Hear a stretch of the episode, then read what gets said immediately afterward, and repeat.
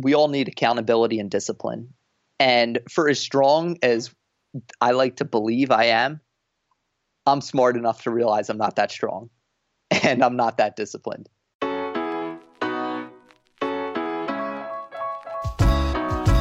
What's up, tribe? Welcome back to the podcast that brings you closer to the world's biggest risk takers and enemies of the status quo. This podcast is for people who want to take the plunge in life but need a little nudge. I'm your host, Coach Darren K. Roberts, and I went from Harvard Law to the NFL by the grace of God and good old fashioned grit. Today I'm bringing a good friend, Joe Maloy, to the tribe. Joe has a black belt in being a badass. As a competitive triathlete, he has represented the USA in 21 different countries on six continents. In 2016, he anchored Team USA to their first ever world championship in the mixed team relay and competed at the 2016 Olympic Games. Tribe, let's get ready to listen to Joe Maloy. All right, Joe, here's the question for you now. You ready? I'm ready. I was born ready. I know, I know. Let's say I'm just barging into your high school, walking to your English class, you're in the 11th grade snatch you out of your seat. You're probably sleeping. Anyway, bring you out into the hallway and I ask you, what are you going to be when you grow up? What would your answer have been? My answer to that was and still is happy. I steal it from John Lennon. I, I love that quote. What are you going to be when you grow up? And he says he tells his teacher happy, and the teacher says you don't understand the question, and in turn he says to the teacher you don't understand life. So that, that's always been my answer. It's always been happy. So you knew this at an early age. So 16 and 17, you were already thinking, you know, I want to create the best state of mind that I possibly can. Not not thinking, you know, title and position. Yeah, that's never been kind of anything that's driven me. Man, how do we? You know what? We got to get you a book, movie, miniseries. I don't know. I mean, I just I because you know we were just talking about the fact that I have 300 students a year, and the helicopter parents have conditioned them to think about the what, you know, lawyer, doctor, surgeon, you name it. And they get to school and, you know, Joe, they actually really want to be a chef or a journalist, but it's not sexy enough for the folks back home. And then they start living this lie. If they had talked to a young Joe Maloy back in the 11th grade, they would have figured out that being happy is the most important thing. Maybe they would have seen my viewpoint. I'm not saying it's right, but I, I mean, it's definitely a different viewpoint. One of the things I worry about, actually, Coach D, I worry that you mentioned the all this attention on climbing these steps and hitting these benchmarks and documenting things. Hmm. And it seems like the kids growing up now have it way harder than I had it because everything in their lives is recorded and saved and downloaded and posted and liked or not liked. Hmm. And and I think all that documentation it sends a message that all this stuff has to go somewhere. And there's got to be a point to everything and you're doing this because, you know, the other guy's not and when it comes time to get whatever you're chasing, you're going to get it and they're not and and that's a race that never ends. You know, I hadn't thought about and, and I am I am one of the people that I'm constantly sort of thinking through social media and its impact on folks. I hadn't thought about the fact that sort of like this daily storytelling may send the message to the young and old that this thing has to go somewhere. Like there has to be a destination, right? Um, yeah. yeah. That's that's that's an interesting concept. It's almost like the experience and feeling is lost. Hmm. And it, it's, that's a, probably a super analytical way of looking at it, but no, I like it. I like it. Let me ask you this the college application process. What did that look like for you? Was it stressful? Were you torn? Uh, we'll tell folks where you eventually ended up, but what was that process of choosing a university? What did that feel like for you? It was tough. I mean, like anything, it's a transition. It's you're going from something in some place where you're comfortable and stepping into something new. And I was fortunate. I had a good guidance counselor. I had good support at my high school. And I kind of just knew that my next step, I was ready for it, wherever and whatever it was. And and I tried to keep that confidence about the whole process because it's tough hearing no from places. And I ended up I was accepted, and I actually was going to go to a school in my home state in New Jersey called the College of New Jersey uh, until I got into Boston College off the waiting list. I got off the waiting list two days before my high school graduation. Just said, yes, I'm going. I had never been to the campus, never seen it before, but um, figured it was worth a shot. So, so hold on. You're going blindly into BC. Yeah. Now, when you get there as a freshman, what is a freshman Joe like? Like, like take us. I, I want to know what you're wearing, what you're thinking, what you're majoring in. Like, what was that like for you? I was Jersey Joe. I was, but um, slick hair, like a lot of a lot of like mousse and stuff in the hair. No, no. I, I it, tell you the truth, my freshman year, it was the first time I'd ever seen someone pop their collar, and I remember I was like have I been doing it wrong my whole life? I hardly wore collared shirts. I was just like this beach kid from South Jersey. And uh, I mean, my graduating uh, high school class was 86 kids, so I, I, I was pretty sheltered.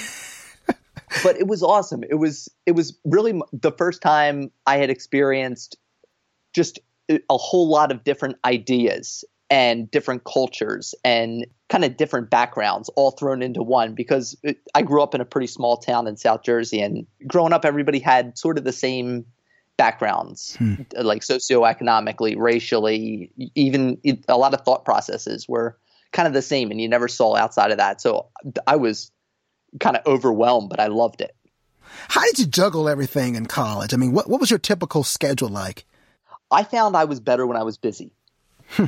I ended up I walked onto the swim team my freshman year, so I had to go to the way I had my class scheduled. I had an eight. I'll never forget. I had eight a.m. calculus, and it was the first semester freshman year, and I thought eight a.m. was late. Uh, sleeping in high school, I was always getting up swim practice. At, I would be in the pool at six a.m. and I never knew 8 a.m. is early when you're in college. but I really found peace going in the routine and going to that class. And it, I'm really fortunate for the experience because it helped define a lot of my college experience. I remembered how peaceful it felt, how nice it felt to go to the cafeteria. I knew the lunch lady who made my omelet and I got my muffin and kind of finding a little bit of comfort in that routine. It helped me feel at home there. As a senior, go back and coach us up. Like, let's say you could coach Joe, the senior at BC, on life what are some things that you would tell yourself that you wish you had known then? I would have, without a doubt, sought more intellectual challenge. Hmm. I was an athlete for four years of school, and I always picked the most difficult sets, the hardest dry land training. I was thirsting to try things that I couldn't do. But when I look back on my college experience, I definitely did not challenge myself as much intellectually because I was very concerned about my grades and my GPA and where I would graduate in the class. And that's probably the biggest regret I have from my college experience. Really? Mm-hmm. And you're thinking about, well, we'll get to this later. You're thinking about actually going back to school. I am. And are you close? Are you are you like are you 50%, 60%? I'm close until it comes time to think about writing the check. oh man, I know, I know, I know. Okay, first job coming out of school. What, what was it? So I didn't make it far. my senior year, I actually I, I, looked at my roommates applying for jobs and I said, "What are you guys worried about? It'll just fall into place." And, and sure enough, for uh, at least for me, in the spring of my senior year, the assistant swim coach left, and the head coach of the swim team, his name was Tom Groden, he offered me a job to work as his assistant. For me, it meant staying at BC two more years, but I could. It represented an opportunity to stay at BC, to stay around, stay in an environment I loved, and around kids who I, I really thought I could help. I was excited to stay involved with the team. I thought we were building something special, and it ended up being a really nice transition for me. I took some master's classes and got into triathlon training. Now, what was it like to help coach some folks who were just your teammates. Like that must have been, you know, as a former coach, I never had that problem because I wasn't good enough like you to compete at the collegiate level, let alone the professional level. But what was it oh, like? You have other gifts. No, listen, what was it like to be coaching some folks that you were just on a team with? I like to say one of the sayings, uh, my jungle is now my zoo. I used to say, because I, I was, I was very aware that there needed to be boundaries and a lot of them I had to create because these teammates who were my friends, you know, I'm I'm just coming back to campus for another year and they're not different. Their situation is the same, but my situation is the one that's different. So it was my responsibility to build those walls and say this is okay, but this is not okay. I can't, you know, I can't do that. And and that was hard and that was lonely. Wow. Wow. Next move.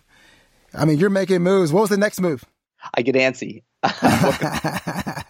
so so during that time, um, I all of a sudden had this a lot of free time because my social life, which was a huge part of my life in college, it was then basically non-existent. All my friends were then kind of off limits to hang out with. So I um, had this kind of feeling that I wasn't done competing, especially being around competition. I was hungry for more of it. And I decided a good outlet for all this energy and thirst for competition would be triathlon. So I swam four years in college, but I also ran in high school. And I had never biked before, but I was curious enough to give it a try. And I hired a coach. And whenever I get into something, I like to get into it. and uh, so I got I got into triathlon, and two years later, I had won an amateur national championship in the triathlon, which qualifies you for, they call it an elite card, which gives you the right to compete in professional competitions in, in the sport. Hmm. And the advice I was getting at the time from the coach I was working with was say, hey, you can, you have something here in this triathlon thing and it's going to go away if you don't give it the time it needs. So you are, you got to go all in and come down here. He was based in Philadelphia uh, work with me in Philadelphia and uh, kind of see where this goes. So so I did it. I, I told the head coach of the swim team uh, the summer after I had completed my master's certificate, I, I that I was going to leave and uh, give this triathlon thing a shot. Talk about now. This is a trend that we see from a lot of people that come and talk with the tribe your understanding and, and being a collegiate athlete, it makes sense. But the fact that you knew you needed a coach, I mean, there are a lot of people out there who need life coaches, who need executive coaches, who need leadership coaches to help them get better at, at parts of their life. Why did why was it just so important for you to get someone to help? Uh, oh, accountability is a huge thing for me. I think I think we we all need accountability and discipline. And for as strong as I like to believe I am, I'm smart enough to realize I'm not that strong and I'm not that disciplined. And I need I need little tricks to help me stay on task. And um, and the coach did that to me. I think um, so. I mentioned accountability, discipline. A third one would be humility. Hmm. I think if you're if you're hungry for something and you want to master something, then inside of you you have this humility that says I'm not enough. I need to know more. I I don't I you know I'm I'm going somewhere, but I'm not there yet. And you need to be picking up every bit of information you can. So so that's that's why I needed a coach. Wow. Talk about that first competition. I mean, you're a swimmer and for the folks out there who've been living in a cave, tell people what's involved in the triathlon. So it's a swim and swim, bike, run all consecutively, and the competition is whoever gets to the line first after those three events. And it, it counts the time that it takes you to go from swimming to biking and from biking to running. For someone who was a top notch swimmer, which of the two remaining events was the most difficult for you to learn and, and really do well at? It was the bike. Hmm. And it, it was if if I'm being completely honest, it was because of the fear fear component. Hmm. It was the first sport that I really did that involved a bunch of extra equipment and it was also the first thing I did that you could get really hurt in it. Mm. And there's a lot that's out of your control. You know, you could pop a tire going downhill, a car could pull out of a parking lot. And so all those other variables that some of which you can control, some of which you can't, uh, that made the bike a lot the hard the harder part for me. Yeah, how much time do you spend kind of learning how to fix a bike? I mean, I mean, it's it's interesting because when you were talking about it, I'm thinking to myself, I hadn't thought about the fact that aside from just cycling, you also have to be somewhat of a functional technician to keep that thing going. you do, you do, and t- for me, some people really get into it they're really mechanically inclined and love knowing how things work. Um, for me, that's that's that the bike maintenance and the bike the kind of the ins and outs and the technicalities of it. It never really interested me. I just knew enough to pick to take it apart for travel, to build it back up, and to get it through a race. All the other stuff, I trusted somebody else. I would find a good mechanic and say, "Hey, this is what's going on." And I, of course, you, you spend enough time on it, you pick things up over time because because you need to.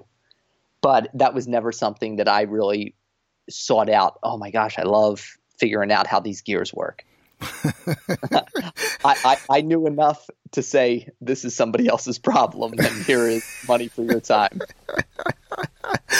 so that first, so that first triathlon, how, how was it? it was awesome. It, so it was it was one of those things where it, I felt like, wow, this is me. And and it wasn't just the race; it was the experience. It was getting up. I mentioned I like those early mornings. I hate getting out of bed, but I love the early mornings. And it was it was an early morning. We were up before the sun came up. I set up all my stuff, and the people were really friendly. And you know, I I looked like an idiot, I'm sure, to all them. I didn't have any of the gear any of the right stuff. I was on a borrowed bike. Um, and then I got into the swim and it was awesome. I was winning. And I was like, this is going to be easy. and, and, then I, I tell you, I got on the bike and I had never seen people move bikes so fast. and they were all going by me. Um, and then I got on the run. The run went pretty well. I ended up finishing fourth uh, fourth overall, which was which was a phenomenal result, especially for a first timer. Yeah, how many? But, so uh, how many people were in that first competition? There were a couple hundred. It was a, a regional race. Man, but um, but it was it was just one of those things. I finished, and the finish was secondary to the experience. It was just I, I loved what it brought out of me and the ways that the race challenged me physically, mentally, it was the longest race I had ever done at the time. It was it was about an hour long, and you learn something about yourself when you push yourself for for that period of time. So, uh, so I figured I got to get into some more of these. so then you're just on a tear. You would you say that sort of like the the triathlon bug had bitten you? I mean, were you were you all in after that first one? Was the was the high so much for you to like, you know, I got to keep doing this? No, I, I was all in after the second one because because I did it with a buddy who I swam with in college and he beat me. and then I was all in. You're like, okay, now I got to get serious at this thing. Yep, Craig Craig Lewin took me down, and we still joke about it. But I said, uh, and I didn't say it to him. You know, I said to him, "Great race." Um, like I always respect my competitors' efforts, but inside I was like, I cannot let that happen again. I got like I I can be better than this. I got to I got to see what I can do. so then you're on a tear. Walk us up to the 2016 Olympics, Rio. I mean, you you how many races would you say or triathlons would you say you had competed in before getting to Rio? oh, there's there's a huge chunk we're going to jump over. I would say at least a hundred. A hundred? Yeah, it, it, was it was a learning process. I mean, we I, I, jumped into it. I after two years working with the coach in Philly, um, I was very unsuccessful, and decided I needed d- decided I needed something else. Went through a little bit of tr- a transitional period and found a coach and a training environment that I thought fit I gave it a shot. I moved out to Southern California and trained under a coach by the name of Paulo Souza. And I basically ate, slept, and breathed triathlon for four years. And during that time, all I was doing was uh, training and racing triathlon. And um, and that's kind of that's kind of the process and the investment that it took for me to get to the Rio Olympics. How do you keep your body from breaking down? I just had hip surgery. I'll let you know when I figure it out. I mean, you, this is a hell of a regimen you're going through. I mean, w- what does the recuperation process look like for every time that you, that you train? Yeah, it's. I think this is a thing that probably a lot of elite athletes will tell you. You learn to listen to your body, and the more you're into it, I, I'd say the more you're connected with what's going on. Um, you know when you're ready to go, and you know when something's off. A lot of times, you might not know what it is, but you know something's off.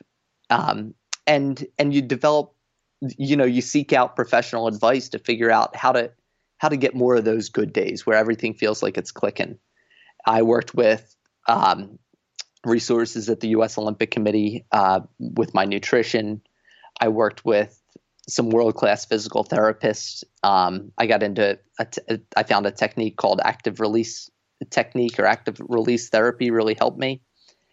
And um, just kind of figured out a routine that worked for me. It wouldn't work for, I, I wouldn't say it worked for everybody, but it worked for me. And I felt it brought out my best. Wow. So listening to your body, I think this is also key for people who are in the in the work environment, you know, sitting at desk and drinking five cups of coffee. Um, I'm probably getting this getting a little too personal here. I'm trying to cut back myself, but you know, just listening to your body is something that I'm not sure a lot of us take the time to do. And would you say we need to take more time to do it? Yeah, I don't know how to do it. I mean, do you have any tips on, let's just say, um, not for just athletes, but let's say just for the person who's working in a cubicle, the person who's going from meeting to meeting, conference call to conference call, God forbid. Um, how do you take, you know, aunt scrolling through Facebook and drinking pumpkin spice lattes?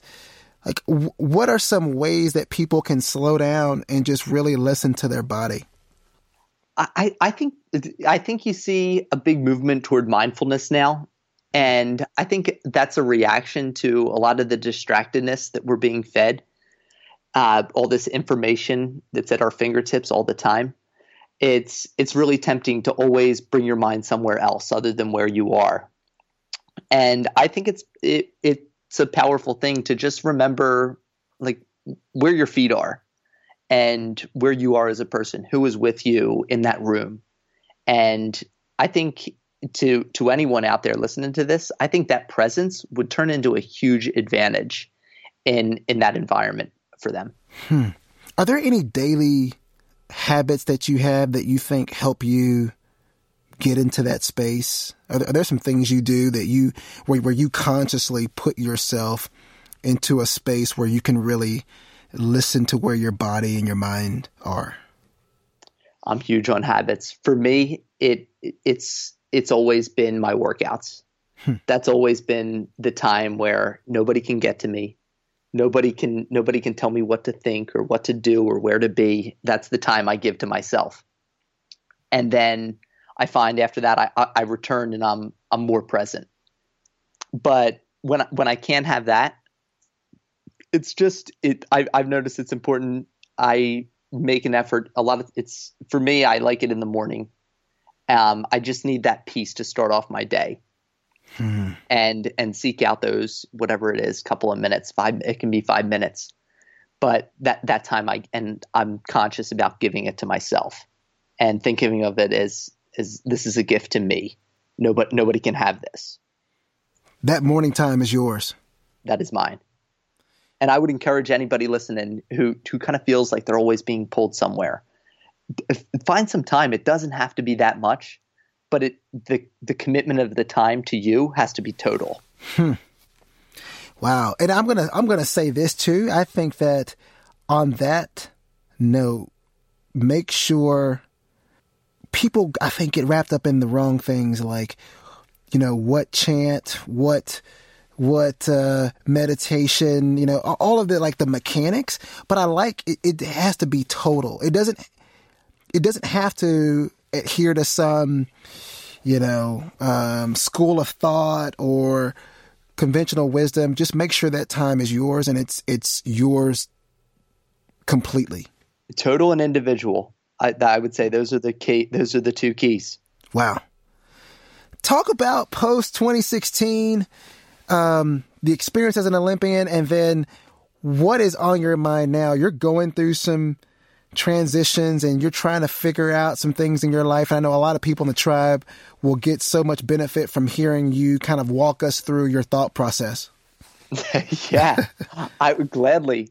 And and again, I'm not. I, I think like a lot of people in the tribe, I'm I'm not coming here with answers. I'm coming here with just as many questions. Hmm. And I think I think that's a theme. That's a that's a common thread uh, for that might strike a chord with a lot of the listeners. But uh, after the 2016 Olympics, I remember uh, coming home and and there's a downside to investing everything you have into this one thing, and and we don't talk about that that as as often, and and maybe we should, but. I remember I went home. I was living in a studio apartment in San Diego. I was 3,000 miles away from my parents and my brother and my the friends I had grown up with and and it it wasn't that I was lonely, but it was a realization that I am very alone, and I I, I felt like it, during this Olympic push, a lot of people I I felt I I inspired. I was getting messages about how I was inspiring people and how people felt excited about what I was doing, and then all of a sudden that that glitter was gone, hmm. and my next chance to do something like that, to touch those people and to say, get those texts that say, Hey, you just, you know, I, I, I just started this workout routine. I just signed up for this race. I am, you know, making this commitment to myself. I, I found a lot of, I got a lot of satisfaction from knowing that, wow, I, I, I've been able to touch people with this. Hmm. And, and I didn't know how I was going to do it moving forward. And I knew the type of commitment it would take for four more years of that to get to the next Olympics. And in that moment, I knew I didn't have it. And I, it was my job, my life, my profession. And I decided to give it up uh, without really any idea of what to do next, other than that I knew without a doubt that it was time for a change. And um, so I, I came back home. My dad and I took an awesome cross country trip, and I didn't know what I was doing, but I knew all along. I just knew when you want to be successful at something, you've got to be willing to put in the work. You know, nobody knows this better than you, Coach. Hmm. And it's it's got to be it's got to be that total commitment. It's got to be the the thing that gets you excited and that moves you. And and that's always been the way I've liked to work. And um, and it wasn't there in triathlon anymore. So I decided to find it somewhere else.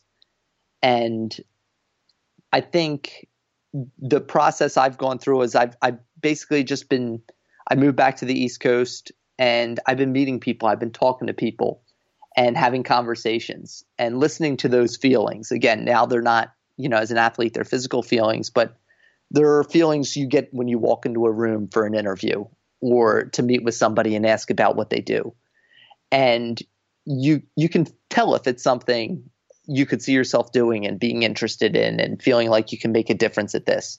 And you can tell if it's something that well, I, I don't i don't know if that's for me. So i've been having a lot of those experiences and listening to them and moving forward. And i it's um i go back to what one of the great images i have through this job search is that i haven't found anything that is really that I know is going to do it for me yet. But I think the idea is you don't have to know, but you have to know where you're curious enough to start hmm. and then to start. And and that action is very important. Uh, so you've got to be moving, uh, whether it's to dig roots or to sprout towards the sky. You got to be moving. And um, there's an there's an image I love of uh, there's a bamboo. I don't I don't know if it really exists, but I think it does. There's a bamboo plant that takes maybe five years of growing its roots underground before it even sprouts. But then once it sprouts above ground, it's one of the fastest growing shoots of bamboo.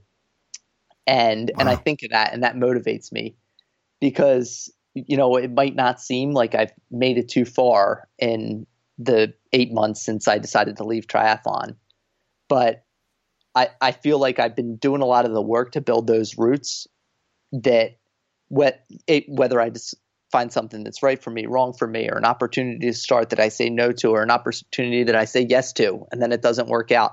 All of that is moving somewhere. Um, and, and so that's the image I keep in mind is I keep saying saying yes to this meeting and that meeting and something I maybe never would have considered before. But I go back to those principles that I had as an athlete, that humility and the discipline and the hung the hunger to learn more and to discover. Wow. Curiosity as the goal. Like that that curiosity and chasing it wherever it may lead. I think sometimes as some of you folks in the tribe can identify with this, we want to make that a childhood experience and we think you have to get serious once we become adults and figure it out and know where you're going. But keeping curiosity as an ideal is something that's important for us at any age. Absolutely. Man. All right, here we go. I now. love the way you summarize that. Man, this curiosity. You're listen. You're you're you're you're preaching my stuff, man. I'm over here. I'm gonna take up a collection plate with just me and the folks in the studio. We're gonna just we, we love what you're doing, laying down for us, man. Because I think that this is so key, and to hear someone who's achieved so much at a high level to say to talk about the importance of curiosity and to show the vulnerability is is uncommon. So I, I appreciate you you know, giving us that look inside yourself. Oh, absolutely. You know, whatever we do for however much you achieve, it's never who you are. Hmm. Wow. Wow. Yeah, and and in um, in a in a world where the resume and the LinkedIn profiles kind of rule the day, um, and the glossy biographies on the websites, um, you know, people start thinking that's who they are, and and it's not. Um, it's just it's the it's the covering on all of the bumps and the bruises and the surgeries, right? I mean, that's just a cover up. right. Here right. we go, man. We're going into the two minute drill. I want you to give us Joe middle name Aloysius. I want you to tell us if you had one last tweet to humanity. This is it for you. What would it be? Love. Love. It would, it would be. It all comes down to love. Mm. We need it. We need it. We need it. Here's number two. Let's say you had to craft a class that every college student in the world would take. All right. And we don't need the syllabus, but all we want is the course title. What would be the title of the class that every student would have to take? Survival. Oh, man. You're killing the one word. I love it. Survival. Okay, here's the last one. What is the title of the book that you have not written, Joe? It is called To Be Determined. and, I, and I mean that as a play on words. I, I mean that as a. Joe, man, let me tell you something. On behalf of the tribe, man, we appreciate you coming in just being candid and real. I think a lot of times, and I'm I'm I'm a victim of this. You know, I kind of want to put on the facade, but it really helps to hear someone again who we can see what you've achieved from afar and think, man, there's no way we could get there, or you know, he's not having any struggles that I can identify with. But to hear you talk us through those problems and issues and constraints that we're all dealing with has been an incredible experience. So thank you for joining the tribe today, man been an honor to be your guest, Coach. Thank you, Joe. Thanks for having me. Thank you for listening to today's show. For show notes and to get goodies to all of the links from the show, visit a tribe called yes.com. That's a tribe called yes.com. And I have one ask for you. If you like the show, give us a rating on iTunes or Stitcher. It would really help us to spread the gospel of the tribe. And finally, special thanks to Samantha Skinner and Jacob Weiss, our co producers and partners in crime, for serving up incredible episodes every single week from the University of Texas. Now go out there this week, slay some dragons, and keep saying yes.